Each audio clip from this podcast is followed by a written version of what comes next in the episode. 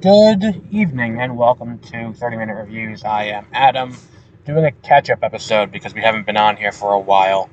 Uh, apologies for my air conditioner running as loudly as it may be. We will see. Um, we have a ton of news to talk about um, that we've been missing out on lately. Um, we have a bunch of stuff that's kind of topical, so we'll be talking about all of that. Uh, let's start out with the news that broke just a little while ago about. Uh, let's start out in the world of, of Superman because that is probably one of the biggest stories besides the Screen Actors Guild strike possibly happening in the near future. Um, one of the biggest stories to to break. And let's start out with this. I have to be the same way that I was with the Snyder Cut. I feel like, I think the Snyder Cut's the wrong way to put it. I think that what I what I what I what I more accurately want to put this to is the criticism I had going into Batman v Superman. If you go back and listen to this show historically, I I think I posited this back then, and I think that we have a similar situation here. Uh, my issue with Batman v Superman is that it was very obviously DC's attempt under Snyder and all of them to try and play catch up with Marvel. It was them being like, okay, we want to build toward a Justice League movie because we see that sweet, sweet Avengers money that Marvel just made. We want to get in on that. So it's Batman v Superman, and then on top of that, we're bringing in um, all these other characters. We're bringing in Aquaman, we're bringing in Wonder Woman, we're bringing in the Flash, we're bringing in Cyborg, and that was a big part of the marketing going into it. And good for them. It made eight hundred million dollars, whatever. And which, contrary to what Snyder fans will have you believe, is not good for the first time Superman and Batman are sharing screen time together. Um, and either way, it is what it is. Two of the biggest icons on the planet. Here's what we have going on here. So we have our casting for Superman and Lois Lane. Our Superman is going to be David Corenswet. I think that's how you pronounce his last name. I'll have to learn that before we get to the full release. And Rachel Brosnahan, who you may know from House of Cards, who you may know from uh, Marvelous Mrs. Maisel, uh, she will be playing Lois Lane. Great. We got three more casting news about under an hour ago. Um, and these three casting news are we know Nathan Fillion will be playing Guy Gardner. Nathan Fillion being a longtime collaborator with James Gunn. He previously played TDK in um, in Suicide Squad. He previously played um, the, that that one random guy in um, what was that other movie in in Guardians Three. Um, he he is there. Um, he will be playing Guy Gardner, um, the Green Lantern. We have Isabela Merced, which I think that's how you pronounce her name. Um, if that name sounds familiar, she was in the Michael Bay produced live action Dora the Explorer reboot that kind of fizzled out in 2019. She was also the girl in um, what was the other movie? The other major production, um, Transformers: The Last Knight. Um, so she'll be playing Hawkgirl, and Edi Gath- Gathegi, um, whose name I definitely just butchered and I apologize for. Um, he will be playing Mr. Terrific. Now, he's someone who you may be unfamiliar with until I say the big production he was in. He played Darwin in X Men First Class. He'll be playing Mr. Terrific. Now, I have no problem with any of these castings on the surface. I don't think that any of this is, you know, a particularly bad idea. I think that having a guy Guy Gardner as as Green Lantern is a not a terrible idea. Um, I would like to see John Stewart. Um, and I, I think that my concern going into this, because this is going to be, I, I don't have a problem with Superman existing in a world where heroes already exist.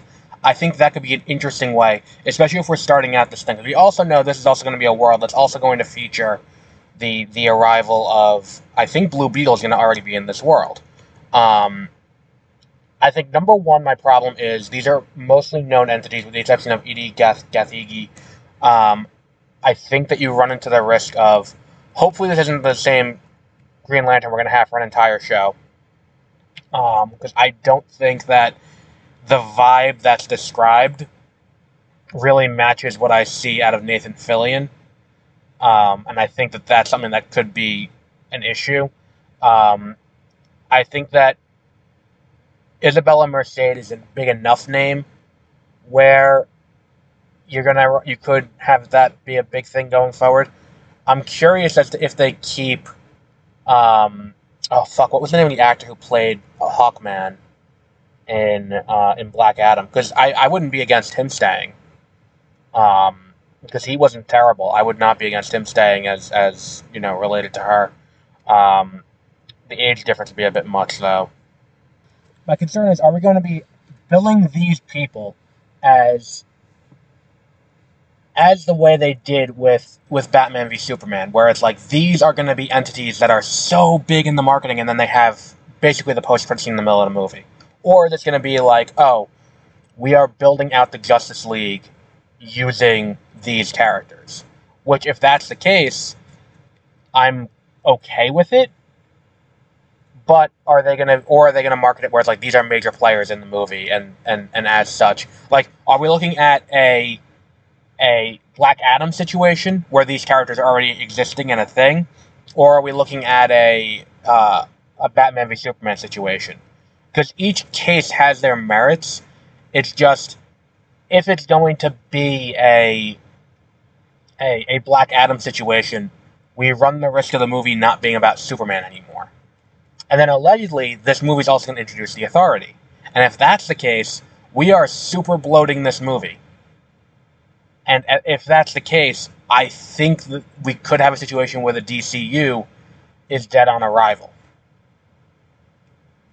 Because if that's just what they're going to do, and it's going to be like, oh shit, we're going to do all. And then also, in two years' time, what state is the superhero movie market going to be in?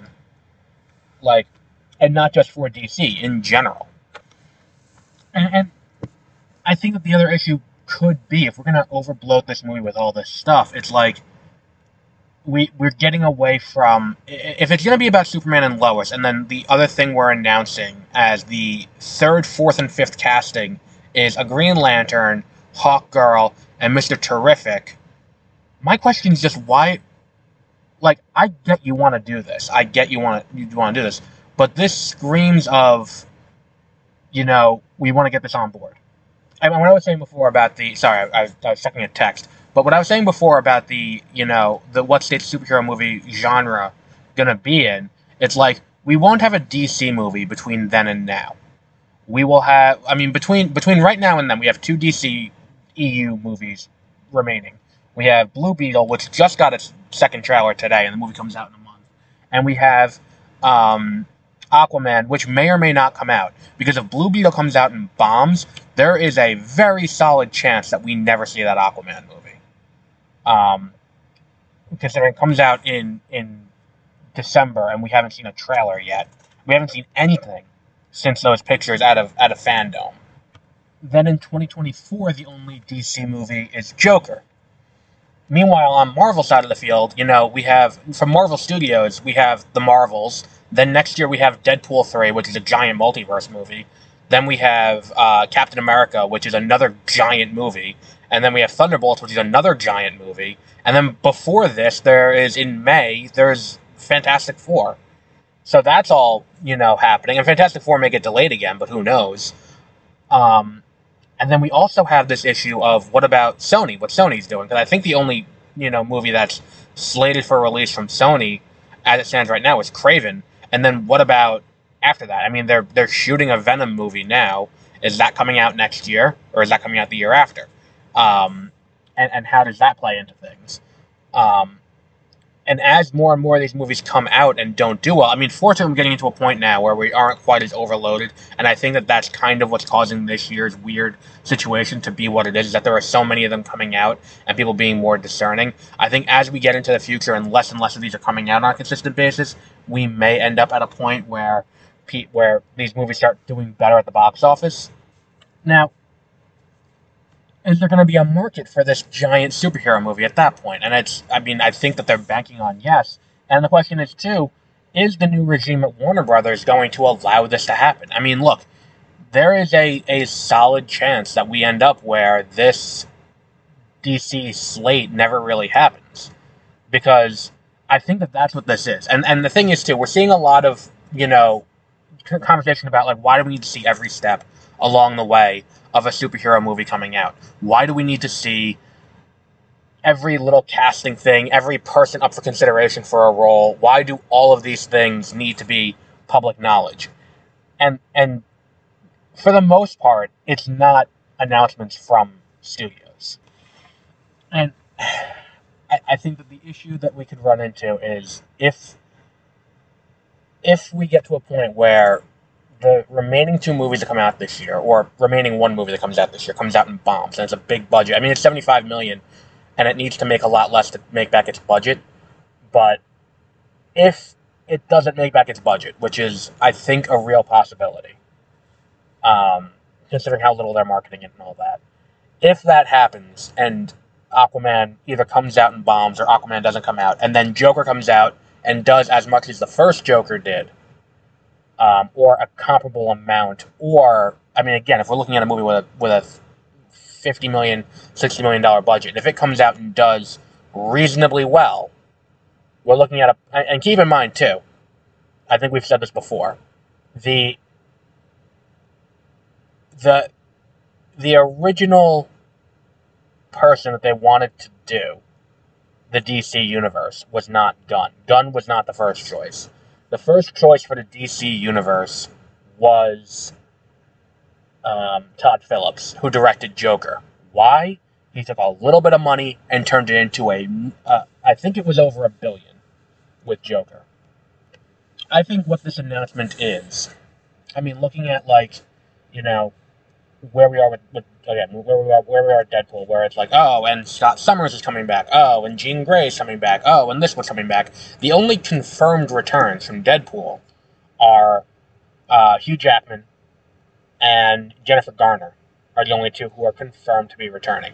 Everyone else is just speculation, leakers, scoopers, insiders, all these people who are like, look, I'm looking for. It's people who are basically just revealing what's happening in the movie for people who care, and then the trades run with it. So basically, what's happening is we have all this information coming out, and it's not official sources. It's not Disney or or um, coming out and saying it. It's not Warner Brothers coming out and saying it. It is these unofficial sources. The difference is the the source for all of this information from DC is Gunn and from trades and from Warner Brothers directly.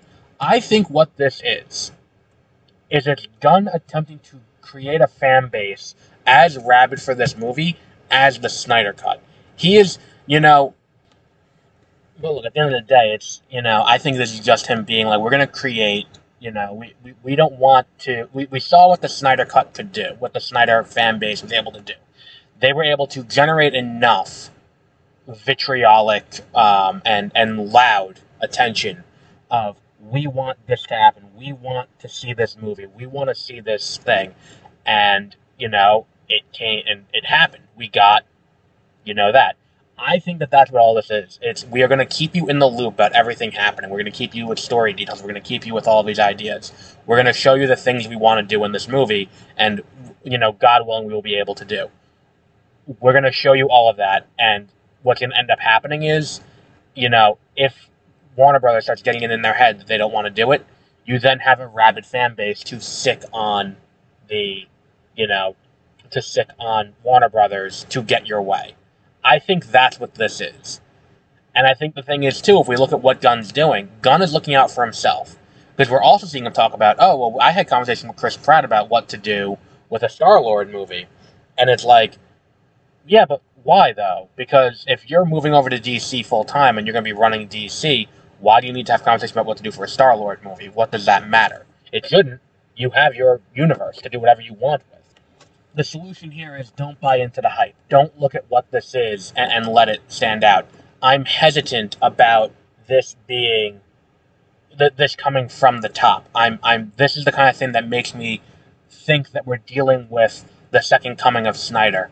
This is, you know, this is someone with the open power of Snyder, you know, the, the Snyder that he will, the, the, the power that people perceive Snyder as having, Gunn actually has. We don't know for certain if he actually had the level of power that people attribute to him, namely with his ability to shape the DC universe in his image. We don't know how much of that was accurate. We know he was consulting on on other projects to make it kind of cohesive, but we don't know if he has the the the carte blanche and blank check that Gunn has to build the entire universe. We don't know if that's the case because presumably, if I'm you know if I'm Snyder and I have that, like the project I put into production is not Suicide Squad as project number three. The project I put in, in if I'm going to be building towards, you know, the Justice League being what it was, I would have put Cyborg there because Cyborg is way more important to that overarching story. And the question is, it's like, does he actually have that power? Because if the if Suicide Squad was going to deal with the mother box the way it was going to, why did they, you know, what entity at Warner Brothers interceded to keep that from happening? If he was the if he was the one who had that kind of level of of oversight. So look, we can sit here and be like, oh well, who's leaking this information? Who's leaking this information? If Vanity Fair is the source for it, it's someone high up and it's official. This is not, you know, some guy on Twitter who's running the story and being like, and look, I'm not disparaging people on Twitter who have insiders and all of that. Uh, I mean, look, there's, there's a difference between that and people like We Got This Covered who are just creating clickbait articles based on what they speculate. But the issue is, where does this land?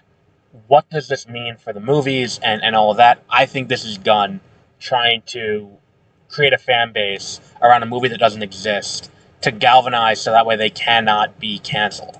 I think that's what this is. This is trying to create an uncancelable movie based on what worked with the Snyder Cut. And to be honest, it's not a terrible plan, and it'd be not a terrible plan if the Snyder Cut had better returns. Because keep in mind, the Snyder Cut did not have great viewership. The Snyder Cut, you know, ended up with it like I think the Snyder Cut did less than, you know, the Flash, if I remember correctly, at its premiere. So, look on that note, unless I don't know, I'm I'm I'm starting to feel like there are bigger games at play here than than we are aware of, and maybe that is just me being a conspiracy theorist. But the way things are shaping up, and the way Warner Bros. is currently being run, I, I don't feel like a rebooted DC universe is something that Warner Brothers is, is interested in with entirely new entities. I don't think Warner Bros. is in the place that Marvel Studios was in 2008. I don't think Warner Bros. is in the place Warner Brothers was in 2013 when they launched Man of Steel, or 2016 when they launched um, Suicide Squad and Batman v Superman. I just don't think that's the world we're in right now. And if that's the case, this is not something that I'm looking at as a this is a good thing. We shouldn't know about these roles in this movie this early in the process. And on top of that, too, let's keep in mind, you know, there's the potential for a Screen Actors Guild strike. I would say a very high oppor- a very high likelihood of a Screen Actors Guild strike happening uh, starting tomorrow, because that's the issue. Where we have a contract that expires. I mean, not we. I mean, the Screen Actors Guild has a contract that expires um, in in like what, like five hours, I think it expires, or maybe it's at the end of the day tomorrow. But either way, that contract expires, they're not producing anything. And I don't think they're close to a deal because the the AMPTP is looking for a mediator, a federal mediator to come in and be like, they aren't doing what they're supposed to be doing. Can we, you know, can we get this done? And if that's the case, and, and they're looking for a federal mediator, I don't see a deal happening. So if, if we're going to end up with a strike where we're going to end up with things not happening, I, I think there's a possibility this movie doesn't come out then. And if that's the case, and, and we're, we're, we're moving this further and further down the line, there's a possibility they cancel this thing in production. And I, I just don't know how that plays. But yeah, let's let's wrap up on that. So the the other two stories we've touched on. Let's start with the uh, the Deadpool stories. Um, uh, we have another story after that too. But Deadpool, Jennifer Garner has officially joined the cast. I mean, it seems like this is going to be Deadpool kills the you know the Fox universe. Fine, you know I'm I, again I'm not super intrigued by these you know by by the amount of stuff that's coming out. I don't know how much of it's real, how much of it's not real, how much of it's just we're trying to you know we're like you know it's it's just someone telling these these things. How much of it is actually accurate? I mean, we know this is certain. We we saw the picture of, of Hugh Jackman in, in costume. We see his new comic accurate Wolverine costume. We know that's happening. Everything else is just speculation. We're not going to talk about because it, it could be real, could be not. Uh, we also have the story that um, the Screen Actors Guild could be striking. Again, we touched on that. I mean, it's gonna it's gonna have ripple effects through the entire industry because things aren't going to get made and, and all of that. And the the the final story is a preservation story. And we talk about preservation a lot in the world of uh, media because as more things get removed from streaming services, there's impossible you can't watch them anymore. Like Willow got pulled off of Disney Plus. I didn't particularly care for Willow. You can't watch it anywhere now. Uh, you go on um, on Paramount Plus. They just had that show, Grease: Rise of the Pink Ladies. If you didn't watch it in the month after it ended, you can't watch it anymore. It's not there anymore. Same for Star Trek, Star Trek Prodigy, and a bunch of other shows that have gotten pulled from multiple streaming services. Max has done it. Paramount's done it. Disney has done it with Disney Plus and Hulu. It's it's not a good practice all around. Um, and another industry where preservation is a major issue is in the video game industry. We talk about um, how, how video games don't have, you know, if a game isn't available on a console, how can we play? Um, and th- this new study came out that said 80 87% of video games that have ever been made are unavailable to legally play as it stands right now. And that's not modern games, that's every game ever to have come out. 87% of them are unable to be played right now. Here's the problem. There, there, is, there are some logistical issues that go into this. Number one, uh, licensing. Number two, companies that no longer exist because they're defunct, and, and things like that lead to issues where these games cannot be ported to to modern consoles. Like if a game had licensed music, and then that company and that band no longer is licensed, it, that those band music is no longer licensed to a certain company, they can't license it to the other one. They got to do other things, and then there's a financial interest in video game companies not keeping them available um, in their original form because they can sell remasters um, instead of having it available. And, and, you know, we have these issues where these games are just lost to the ages because it's just, you know, un, unable to be played. I mean, emulators exist and and piracy exists, and I think that there needs to be a, a middle ground on piracy. And I think the solution is that here's the thing: copyright exists to make it so that way a company or a entity that makes a video game or a movie or a song or something like that, it makes it so that way they can um, someone else can't come in and make a copy of it and sell it on their own. Or, in a way, make it so that way they can't do it. There's a reason why when you get school pictures, this is an issue I ran into at Walgreens all the time when I worked there. Uh, when you get school pictures, um, we weren't allowed to print copies of school pictures because under law, the photographer has the copyright to it, and, the co- and they have the right to print those pictures um, while you know, and all that. If you don't own the image, you own the copy of the image. You can't just copy it. I mean, you can do it at home, and no one's going to stop you, but you can't you can't pay someone else to do it when if money's going to change hands for it to happen.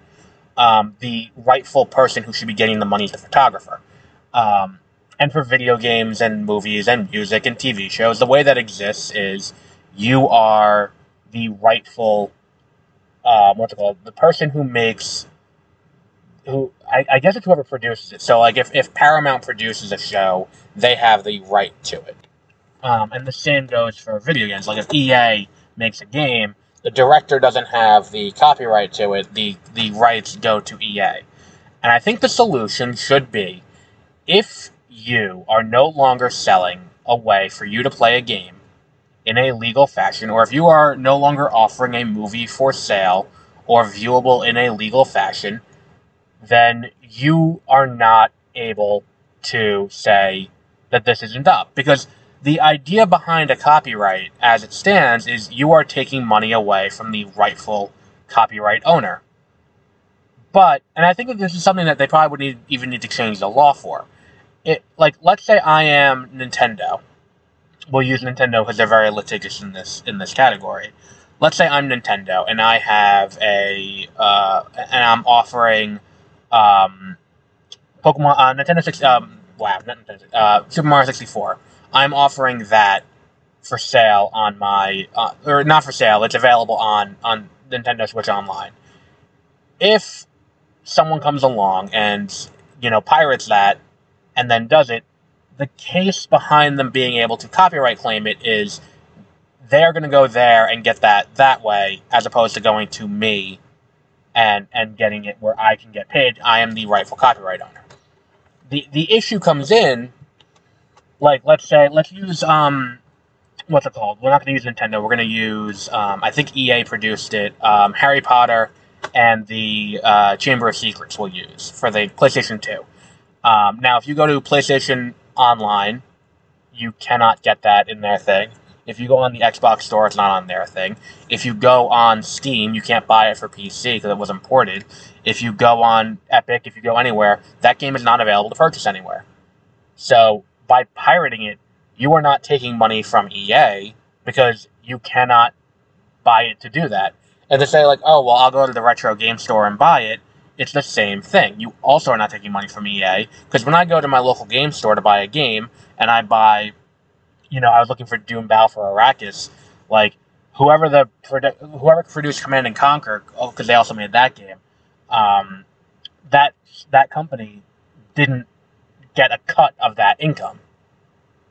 Like, it, it's a weird situation because the used game market is is legal for games that are out of print. But if a game's out of print and it's not available on like that's the thing is that if we're going to sit here and say like, oh well, it it shouldn't be allowed because the, these studios aren't making money.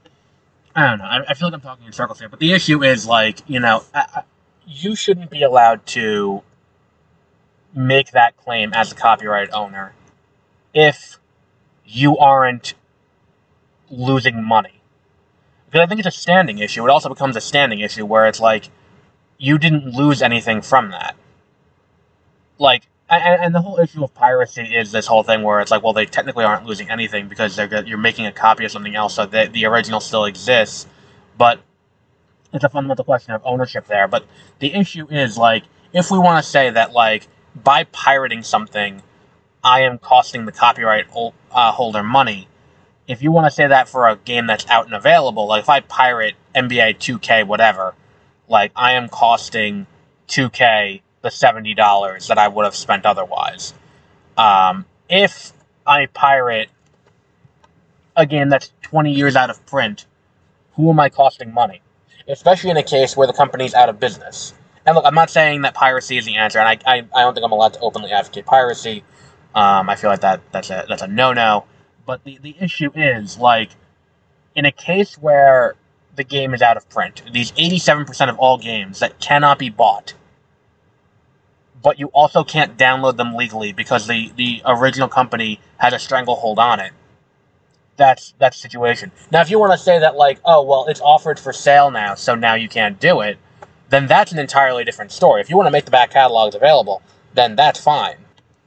But that's the thing is that it's like, if the game is not available legally for purchase, you should not be allowed to copyright it or copyright. And the same goes for movies. Like if you're a studio, if you're Warner Brothers and you're creating artificial scarcity like, that's not going to happen. And the reason why these rules exist the way they are is because of things like the Disney Vault, where Disney was the one who lobbied for these rules, and Disney created this artificial scarcity for, for decades by saying, we're going to release a movie, and then we're going to put it on VHS, we're going to put it on DVD, and we're going to do that for six months, and then after, we're going to revault it. And then you don't know when it's going to come out again in the future. Um, and that is, you know, that's why this law exists the way it is because of companies like that that were like, hey, we want to be able to, you know, drum up or, or artificially inflate our inflate our prices. Um, and I think that therein lies the problem with this entire system. Um, because look, if, if I want to go back and play Disney Extreme Skate Adventure, which was a Toys for Bob thing, like that's a game that will never be made available for sale because of the amount of licensing deals in that game. Little Romeo's in that game, so you got to pay him likeness rights. Uh, Nokia has a major sponsorship in, with that game. Um, McDonald's has a major sponsorship with that game.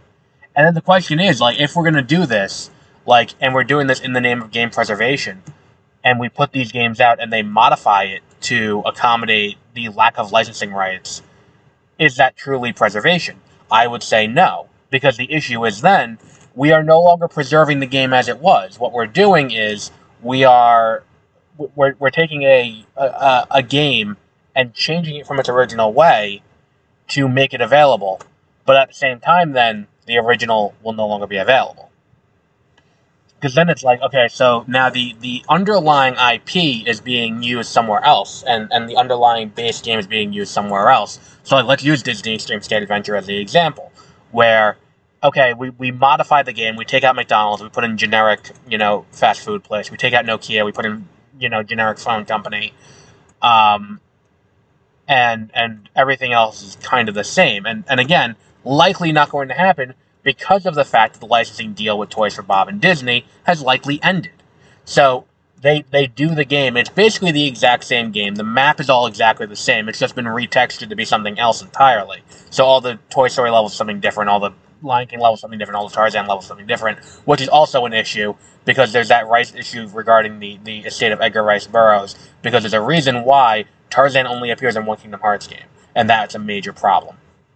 But so so all of that changes and it's all made into something generic, but does that now give them the ability to copyright claim that game because they're selling what is functionally the same game, just modified to accommodate the rights issues?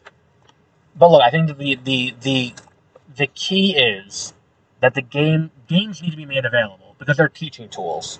If you're not going to make the game available, then what does it do to help?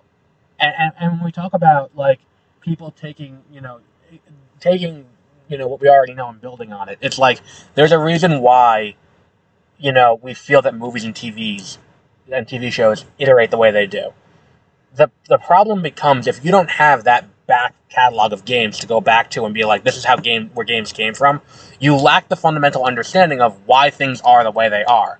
We have that, and we have the context of the historical past of movies and TV because those weren't dismissed the way they were video games were. So it what we're losing out on is kind of an ancestral history to an extent of the medium. And if, if we're just going to sit here and be in a place where it's like, okay, our our ability to go back and look at games in this capacity is is entirely decided based on the the willingness of a um, of a company to not sue or be paid off to not sue or or just turn a blind eye. That's not a situation that's good for the medium. And the same goes for streaming. Like if you're gonna put in all this money and you're gonna put the uh, put the show out and then say you can't have it anymore, it you you shouldn't also be allowed to say like yeah, but you also can't pirate it. Like if someone wants to go and watch Grease: Rise of the Pink Ladies, I'm sure they can through some piracy way, and that is fundamentally a problem with both of these issues. Um, but I think that's as good a place as any to wrap up for today. Um, so over on Beware of Spoilers, we have a pretty packed week. We are going to have, I think it's going to be tomorrow morning. Um, we're going to be doing uh, an episode about uh, what was it called? Uh, Secret Invasion episode four. We're going to get up early and do that tomorrow. We're going to be doing um, Full Circle, the new show on HBO Max. My Adventures with Superman, the new show on Adult Swim. We're going to keep doing iCarly and uh, Star Trek Beyond, or Star Trek. Uh, wow, Star Trek: Strange New Worlds all that's going to keep happening as scheduled. Um, this week, in terms of movies, we're going to be doing Black Ice, the new documentary about uh, the history of non-white people in the in, in hockey, and we're also going to we also did last night uh, the new episode about um, Mission Impossible: Dead Reckoning Part One. So a lot to go on. So until our next episode of this, which will be later this week, when we do uh, our episode about Pac-Man World 2, which is another game that is no longer available. And Pac-Man World is actually a perfect example. Would that game be able to be copyright striked by under that interpretation of the law? Which again, not a lawyer, not a lawyer. Just a, a loose interpretation of how I think the law works, which is very wrong. I'm not a lawyer because if I was a lawyer and this was accurate to reality, then this would not be an issue right now. Um, but we will wrap up there for today. So until our next episode, have a great rest of your week.